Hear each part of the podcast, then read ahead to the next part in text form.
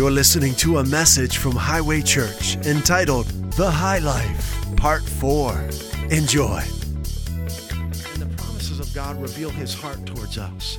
And sometimes, man, you won't find the heart of God in, well, a lot of times in man's religious doctrine. But in the promises of God, you'll see his heart towards you.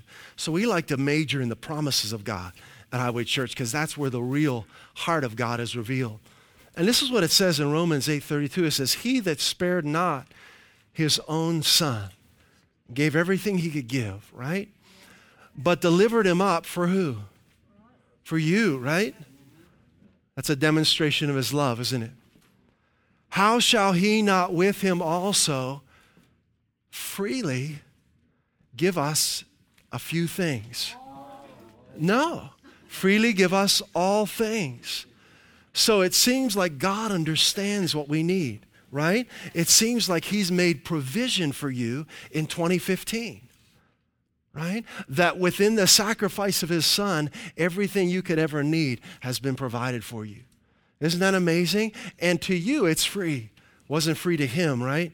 He gave his son for it. But to us, it was freely given. And because this, this overwhelming display of love was put into effect 2,000 years ago, we have no fear now coming before him.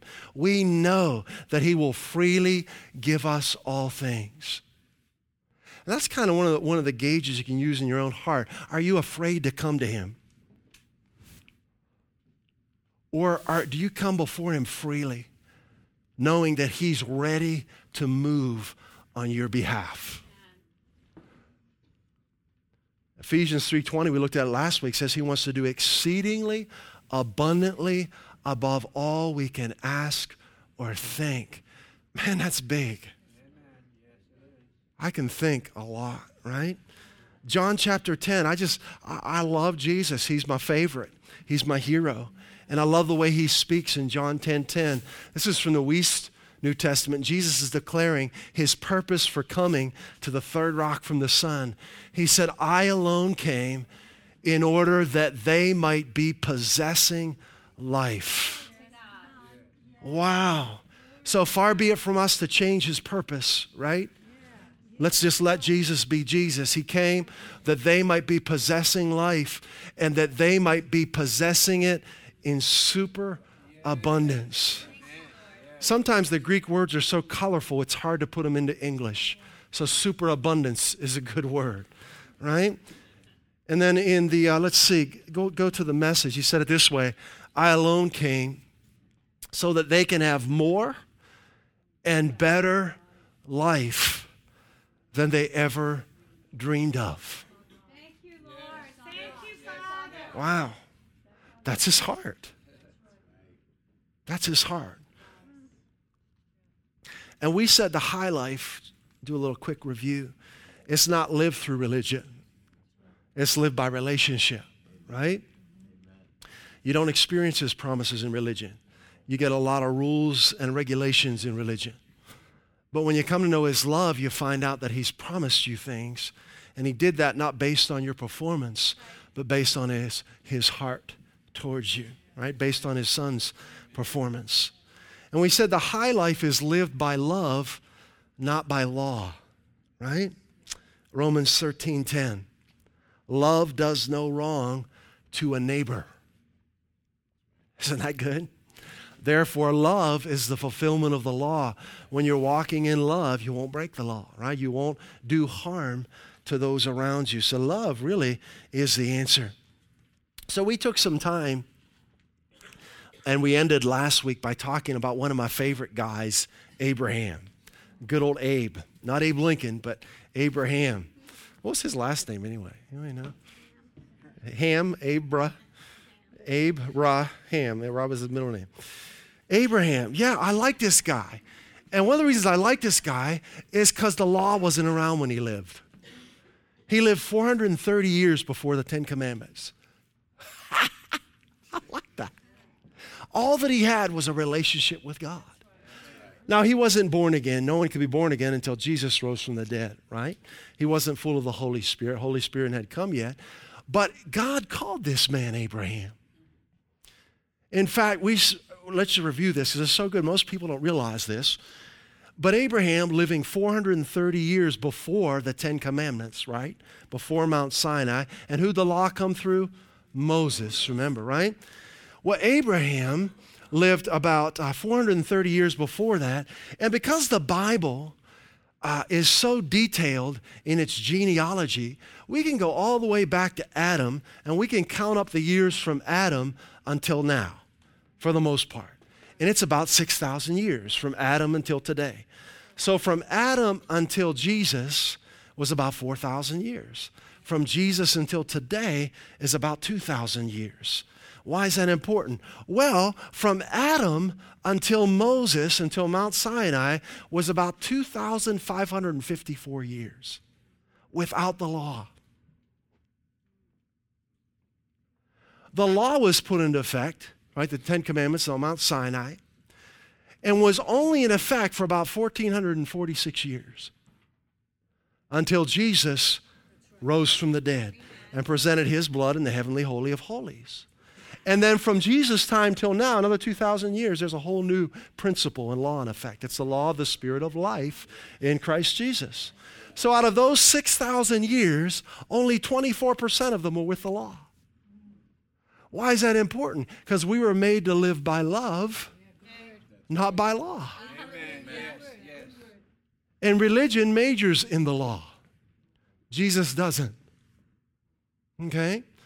So we like to help people come out of the law into love and to experience God in a very real way.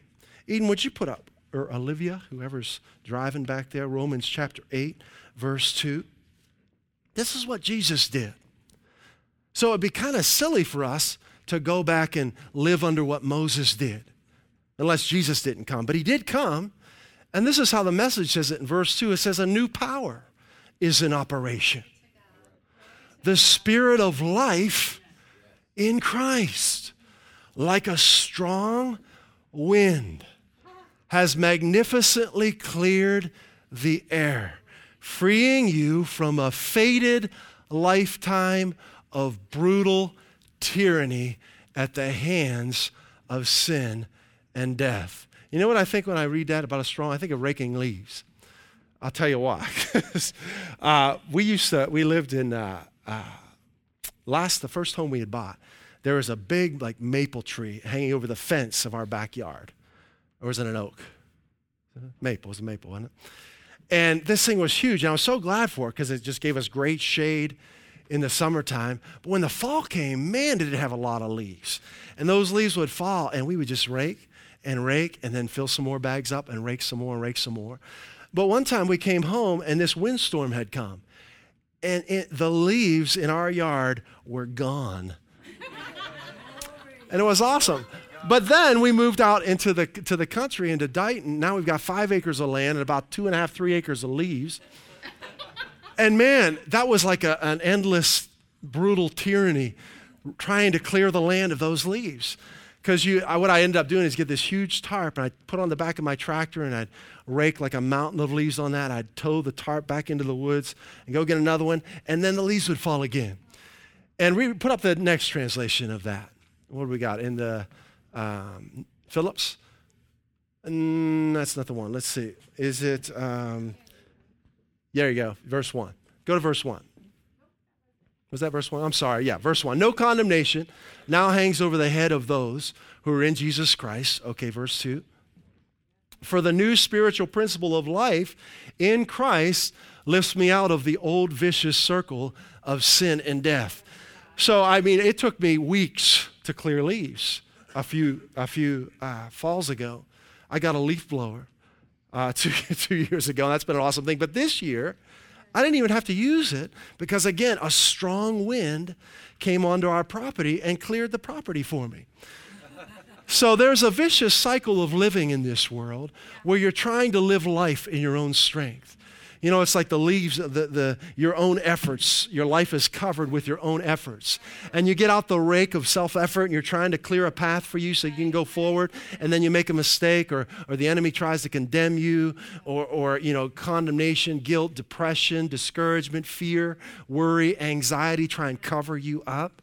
Well, this strong wind of what Jesus Christ has done has magnificently cleared the air. So anytime anxiety blows into your yard, right, you, you, we put our trust in Christ and the Holy Spirit, the joy of the Lord becomes the strength of our lives. So we're a different kind of people. We don't allow anxiety in our lives. We don't allow fear. We don't allow worry. We don't allow depression right? We, we actively resist these things and we grab a hold of God's heart toward us, the one who freely gives us all things. So, Abraham, I like this guy. He grew up, it tells us, I think it's in Joshua 24 2, that Abraham's dad worshiped other gods. He grew up in a pagan household. And the scriptures also tell us that we're of the faith of Abraham. I can't imagine it was very easy for Abraham to do what he did. He grew up in a religious tradition that was contrary to the living God. And God spoke to him in Genesis chapter 12 and asked him to walk away from his religious tradition, to walk away from the tradition of his father, his earthly father. And historians tell us that the culture of the day, one of the most um, dominant gods they worship was the god of the moon or the goddess of the moon. N-A-N-N-A, I think was her name. And God speaks to this man, Abraham. There's no Ten Commandments, there's no Levitical priesthood. And he says, I want you to come out from the religious tradition you've been in, and I want you to walk with me. And he does it. that, that couldn't have been easy. What was his dad's reaction, I wonder? Right? Who knows? I've kind of experienced a little taste of that in my own life because I had to walk away from religious tradition I grew up in. Man, there I got a very vehement reaction from that. So maybe his dad freaked out on him. But you know, he walked away because he was he wanted God more than he wanted anything else. And, and the Bible gives us insight. The New Testament gives us insight into the, into the heart of Abraham. And let's put that up there in Hebrews chapter 11. Hebrews chapter 11. So by faith, Abraham did this. Right? He didn't have a church to go to. They were worshiping the moon at his church. Right? God wasn't speaking there. And in that culture, if you look at the, the pagan cultures, the gods that they worshiped were distant and impersonal. Right? And now the living God is actually talking to him. He's coming close to Abraham. This was radically different from what he knew. And he believed him. By faith, Abraham, when he was called to leave everything that he was familiar with and go out into a place which he should have to receive for an inheritance, he obeyed and he went out not knowing where he was going. No three year, no five year, no seven year plan. All that he wanted was him. Next verse. Verse 9. By faith, he sojourned in the land of promise Remember that word promise, right? The promises of God are what reveal the heart of God. God made a promise to Abraham in Genesis 12. As in a strange country, dwelling in tabernacles with Isaac and Jacob, the heirs with him of the same promise. Now here's verse 10, the verse I wanted to get to. Here's what reveals Abraham's motivation. What would motivate a man to walk away from the traditions that he grew up with? For he looked for a city which hath foundations, whose builder and maker is God. Abraham knew there had to be more to this life than what he had seen. There had to be more to this life than the religious tradition he grew up with. And he made a decision God, I want you more than what I, anything I've ever known, more than anyone I've ever known. I don't know where I'm going, but I'm following you. Have you made that decision? I mean, I grew up in a home where fear ran rampant and there was pressure put on. You've got to go out you've got to earn a living because this you know you've got to you've got to go to school you've got to get the right job you've got to make sure you're making enough money. And there was something about that that just didn't sit right in my heart.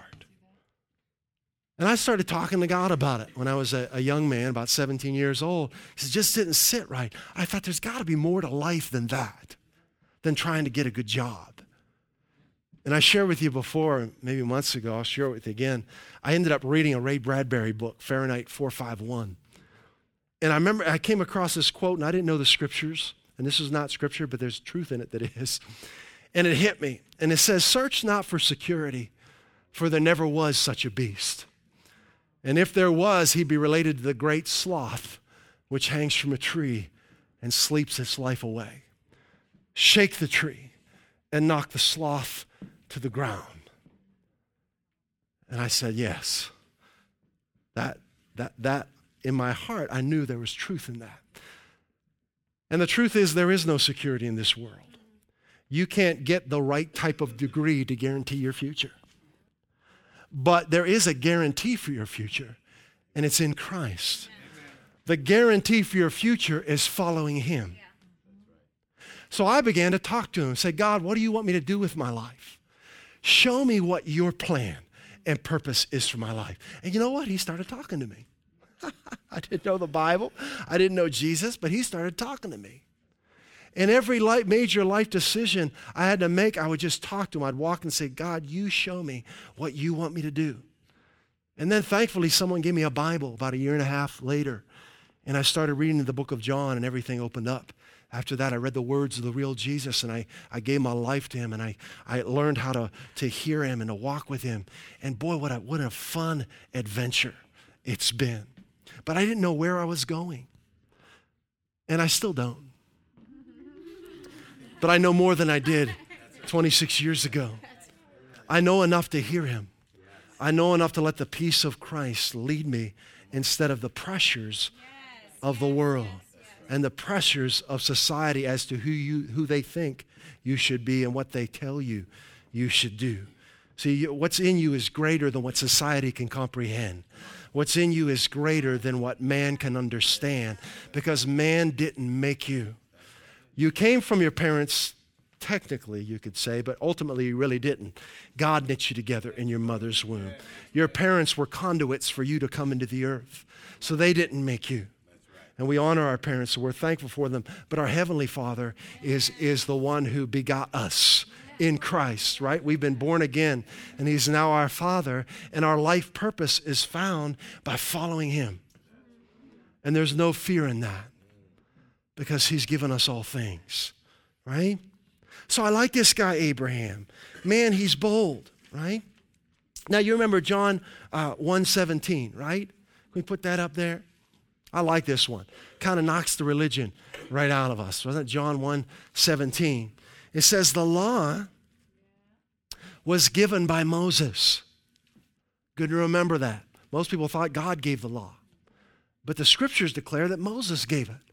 Hmm. But grace and truth came by Jesus Christ. Make note again that truth is paired with grace, not with the law. Truth is with Jesus, right? Grace and truth are paired together, and they came not through Moses, but through Jesus Christ. Very important. So, what God has for you is found through Christ. His grace and His truth that sets you free doesn't come through Moses. Now, what tribe did Moses come from? You guys know what tribe out of the 12 tribes of Israel? Do you know what tribe he was from? Not Benjamin, Levi. Yeah. What, and what, what came from the tribe of Levi? The priesthood, the Levitical law, right? So Moses came from the priesthood, the tribe of the law. What tribe did Jesus come from? Judah. Did God make a mistake? What does Judah mean? Praise of God. Moses came from the tribe of law, but the Savior came from the tribe of praise. Why is that important? Because praise grows out of love and relationship. There it is again. We're made to live by love, right? Made to live by love, by relationship. Jesus came uh, from the tribe of praise. And so you'll find when you get when you when you begin to live your life in praise and worship unto him, things will begin to flow. That can be a little unnerving or scary if you're not used to that.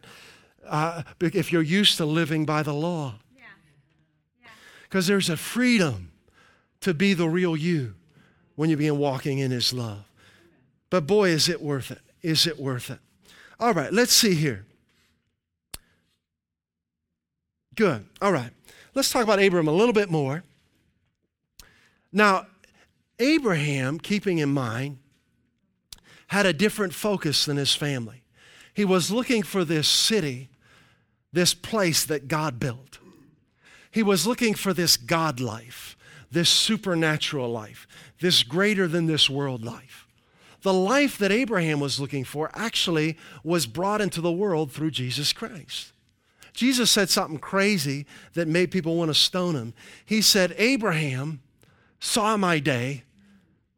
He rejoiced to see my day, and he saw it, and he was glad in John 6 29.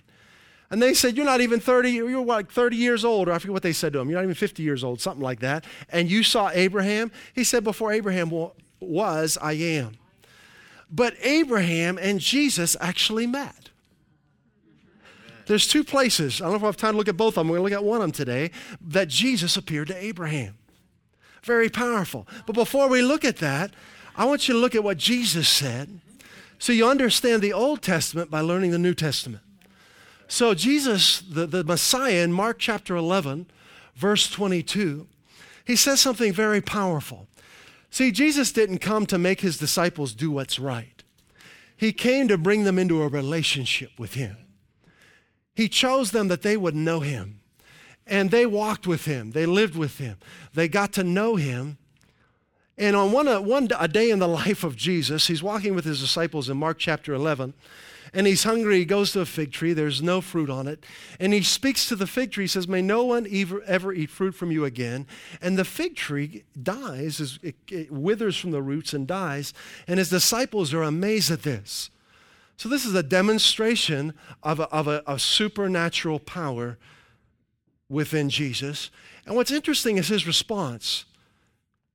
Jesus was matter of fact, and he says to his disciples, Embrace this God life.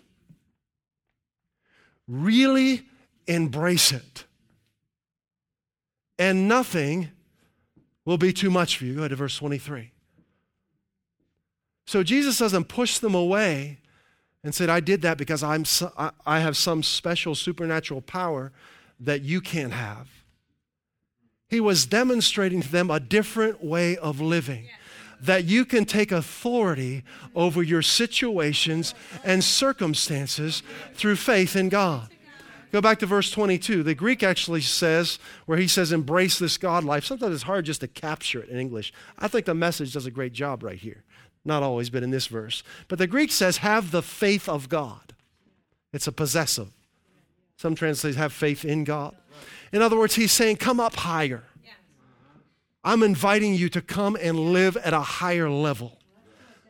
I want you to live differently than your traditions have taught you. I want you to live differently than people who aren't looking for a city whose building, whose builder and maker is God. All right? I want you to embrace this God life. So Jesus appeared to Abraham, to this man who left his tradition, who walked away from the things that he knew. And Abraham developed this relationship with God. And faith in God and faith in His promises is a very powerful thing because it enables us to see things that we couldn't see in any other way. It enables us to understand things that we couldn't understand. Can you put up Hebrews 11:1? 1? Hebrews 11:1. 1. It says, uh, let's see, let's yeah. Now faith is being sure of what we hope for and certain of what we do not see. So there's nothing un- uncertain about faith, right? Now, faith obviously in God and His Word, right? Faith in God and His promises is being sure of what we hope for and certain of what we do not see. So there was a certainty about Abraham when he walked away from what he knew. He knew that God somehow would not fail him, that what God had for him was better than anything he had dreamed of, right? Verse 3 tells us something. It says, by faith we understand. You can't understand the reason for you being on earth apart from faith in God and His promises. Life will be a mystery to you.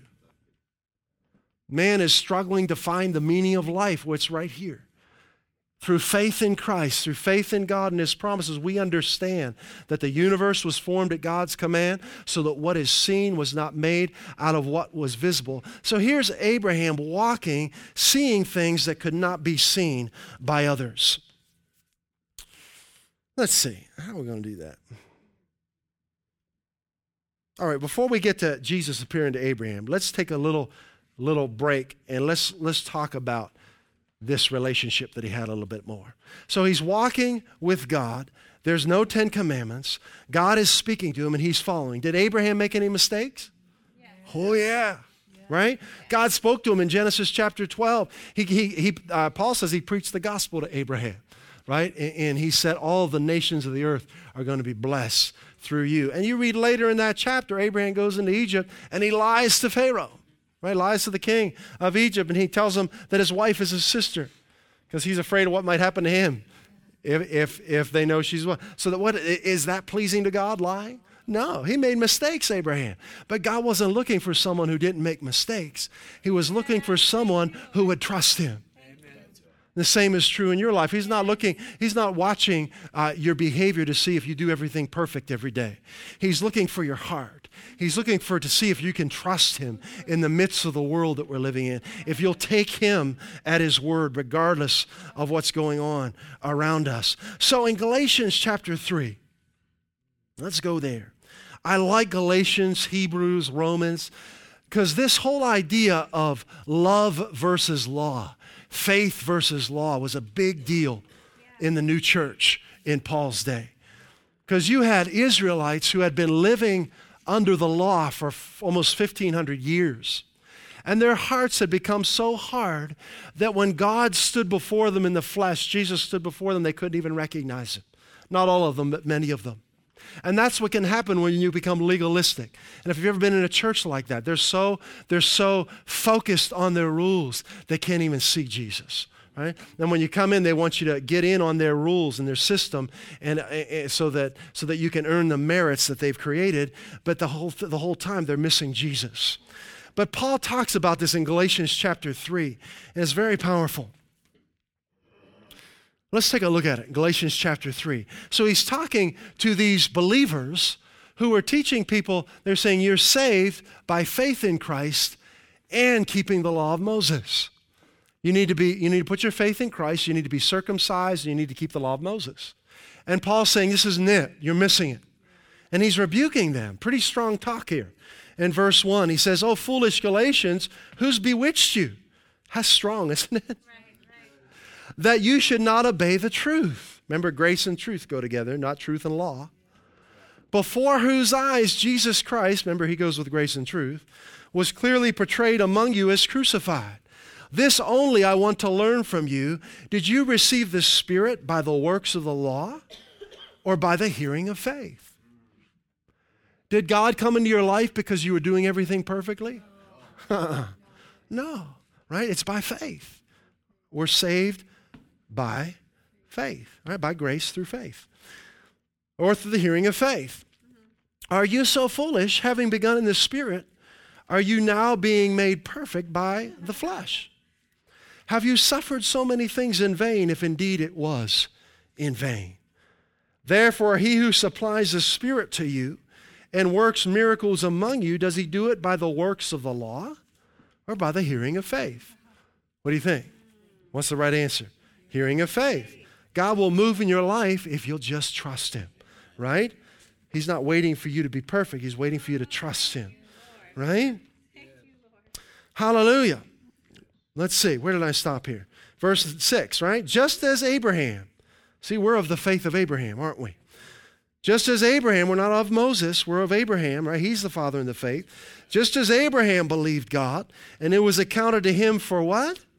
Righteousness regardless of the mistakes he made. His righteousness was not based on his performance, it was based on the one who was leading him. God credited his righteousness to Abraham because of Abraham's faith. Verse 7 Therefore, know that only those who are of faith are sons of Abraham. I can go to church my whole life and not know Jesus? Yeah, absolutely. And the scripture, foreseeing that God would justify the Gentiles, those are the, the pagans who had no covenant with God, that he would do that by faith, preached the gospel to Abraham beforehand, saying, In you all the nations shall be blessed. Verse 9. So then, those who are of faith, are blessed with believing Abraham. For as many as are of the works of the law are under the curse. For it is written, Cursed is everyone who does not continue in all things which are written in the book of the law to do them. But that no one, no exceptions here, right? No one is justified by the law in the sight of God is evident. For the just shall live by being perfect. No, the just shall live by faith. What is that? Confidence in who God is and what He's done for me. Right? Verse 12. Yet the law, oh, I don't know if we can say this in church, but the law is not of faith. Wow. You know what, what also says in Scripture, what does not come from faith is sin. We said last week the power of sin is the law from the Scriptures, right? This is serious business. Legalism is serious business. It keeps you from experiencing God's destiny for your life. The law is not of faith, but the man who does them shall live by them. If you want to go that route, ooh, you can, but I don't recommend it. Verse 13 Christ has redeemed us from the curse of the law, having become a curse for us. For it's written, Cursed is everyone who hangs on a tree. Who did that? Jesus, right? That the blessing of Abraham might come upon the Gentiles in Christ Jesus, that we might receive the promise of the Spirit. There's that word promise again, right? Through faith. When I promise you something, what am I doing? I'm revealing the desires of my heart towards you. Right? When Jennifer and I stood on the altar almost 21 years ago, right? We, we made promises to each other. Not because the state we were married in required us to make those promises, but because in our heart we had desires towards each other. And we were speaking forth the desires of our heart. And that's what God does when He gives you His promise. He's revealing His heart towards you, right? There's no law about it, it's love. Verse 17, for time's sake, and this I say that the law, which was 430 years later, cannot, cannot, no way ever annul the covenant that was confirmed before by God in Christ that it should make the promise of no effect. For if the inheritance is of the law, it is no longer of promise. But God gave it to Abraham by promise. Very important. You'll find that promises are really important. It's through God's promises that we experience Him. And what many people end up doing is they end up focusing on their performance. And they're always measuring their performance in the relationship with God. I shouldn't have done that. Did I do this right? Oh, I could have done that better. But the freedom comes and the strength to do what's right comes when you major on his promises. Second Peter chapter 1 says it best. Verse 2 grace, right? God's riches at Christ's expense. And peace, that's eirene in the Greek, right? Wholeness, well being, prosperity, being set at one again. Being multiplied to you in the knowledge of God, not knowledge of calculus, knowledge of God. That's talking about relationship, right? Knowledge of God and of Jesus our Lord as his divine power has given to us all things. There's that Romans 8:32 again, right? That pertain to life. So God, through his divine power, has given us all things that pertain to life. Anything you can think of that pertains to life has been given to you through him. And godliness through the knowledge of him who called us by his glory and virtue. Now look at verse 4. By which his glory and virtue, he's given to us his exceedingly great and precious promises. Why did he do that? That through these, through his promises, you might experience him. Right? Become a partaker of his nature. So we major in the promises of God. As disciples of Christ, as sons and daughters of God, man, we are, we are all over those promises. We read them, we meditate in them, we memorize them, we speak them over our lives and over our families, because that's where the heart of God is, right? So Abraham started to catch on to this. It got to the point where, where God actually changed his name. He was Abram and went to Abraham. And Abram's going a day in the life of Abraham now, and God speaks to him. He, he goes into Egypt, he leaves Egypt, he's prospering, he's following God, and then something happens. A war breaks out where five kings go against four kings. And we know that Abraham's a person just like you and me. Sometimes we read people in the Bible and we think they're made of, of marble or something, right? But he's living real life on planet Earth just like you are today. And he had trouble. He had issues. He had challenges.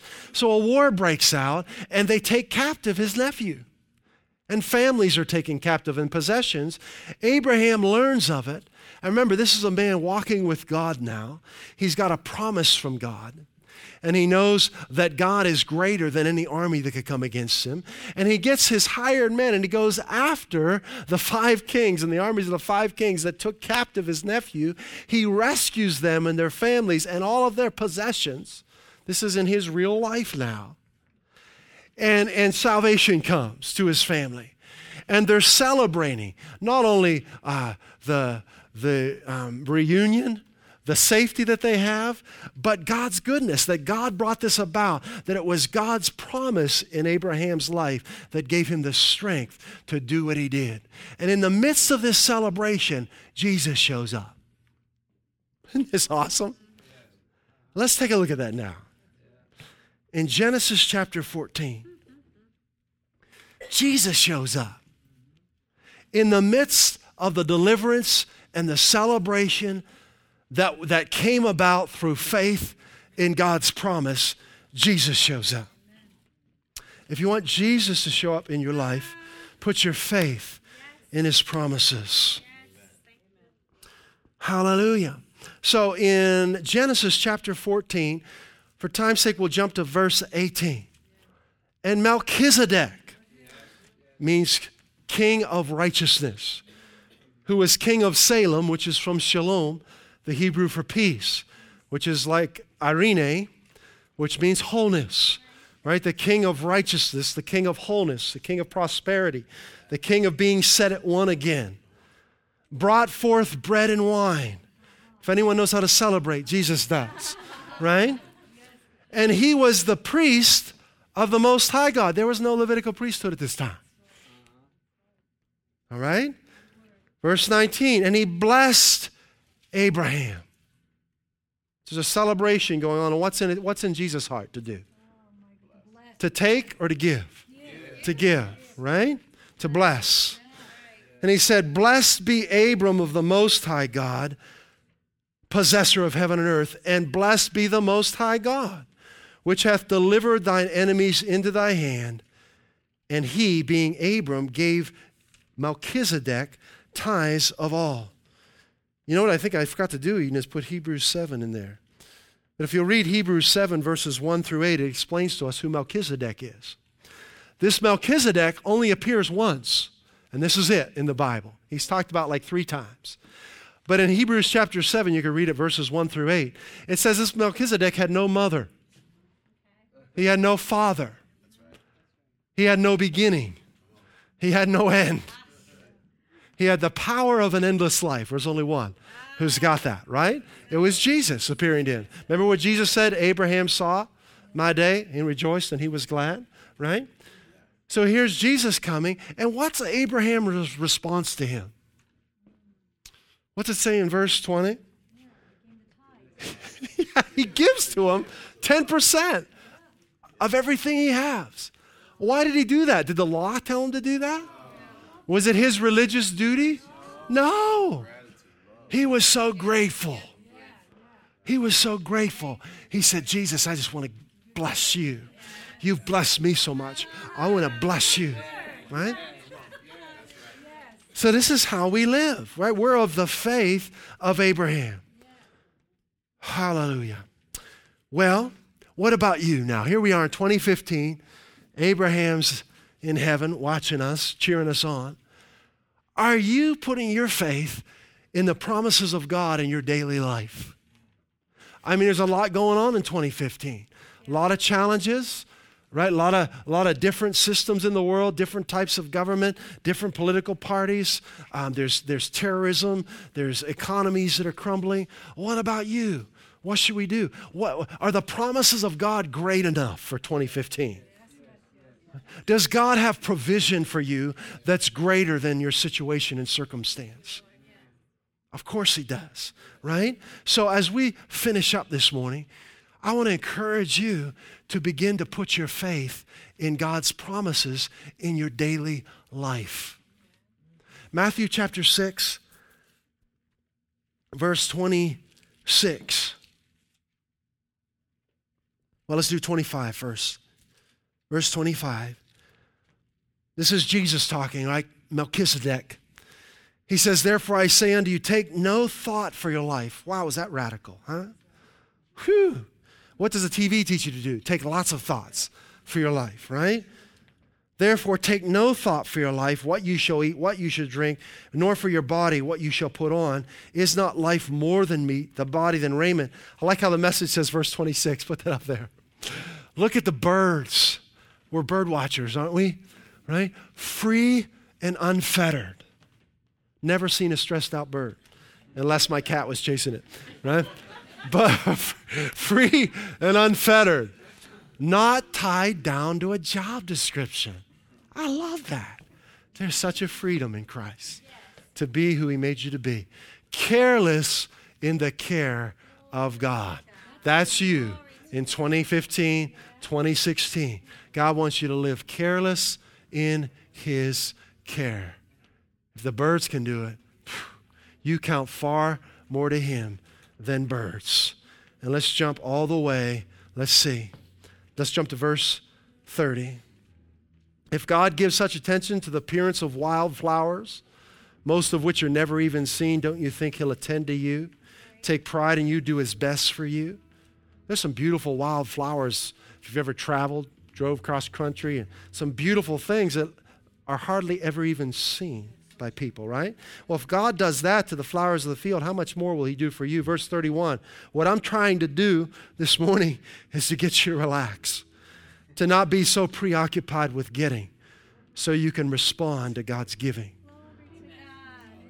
Verse 31, here it is again. Therefore, take no thought, saying, What shall we eat? What shall we drink? What, what, what are we going to wear? Verse 32, for all these things, the people who don't know God, are stressed about, right? But look at the end of verse 32. Religion never told me this. Your heavenly Father knows you have need of all these things. Religion tells you you don't need these things, right? You don't need clothes, you don't need food, you don't need money. But God knew, knows what Jimmy Stewart knew, right? Right? Money comes in handy down here, doesn't it? Remember what he said to the angel? Comes in handy down here, bub, right? God knows you need these things. He knows you need clothes, right? Flowers get new clothes every season, right? Every spring, right?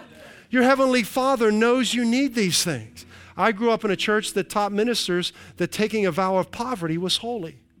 Then I read the Bible and found out that Jesus, he began his ministry by preaching good news to the poor. What's good news to someone who's poor? You don't have to be poor anymore. Right? that he became poor that we might be rich. 2 Corinthians 8 9. Right? So he knows you need these things. Verse 33 But seek first the kingdom of God and his righteousness, and all these things shall be added unto you. I like the way verse 33 is said in the message. Can we put that up there? And this is for you. Steep your life in God reality, God initiative, yes. God provisions. Don't worry about missing out. He's got you covered. So we're going to be like tea bags this week, right? In a hot cup of water, man. We're just going to soak in the promises of God. Regardless of what news uh, is happening in the world around us, we're in that warm, hot water of God's promises. And all the flavor, all the purpose, all the gifts that He's put inside of us are being brought forward as we soak in Him. Father, we thank you for this time together. We thank you for your amazing love. You're great. We soak in you. We steep our lives in you, the reality of you, in your provision, in your initiative in our lives. We refuse to live life in our own strength, in our own wisdom anymore. We're going to take you at your word. At Highway Church, we want to help you grow in your relationship with Jesus Christ and experience the abundant life He came to give you. If you'd like to learn more about God's amazing love for you, please visit us at highwaychurch.us. You can email us at info at highwaychurch.us or message us via our Facebook page. Put your trust in Jesus today and taste and see how good He is.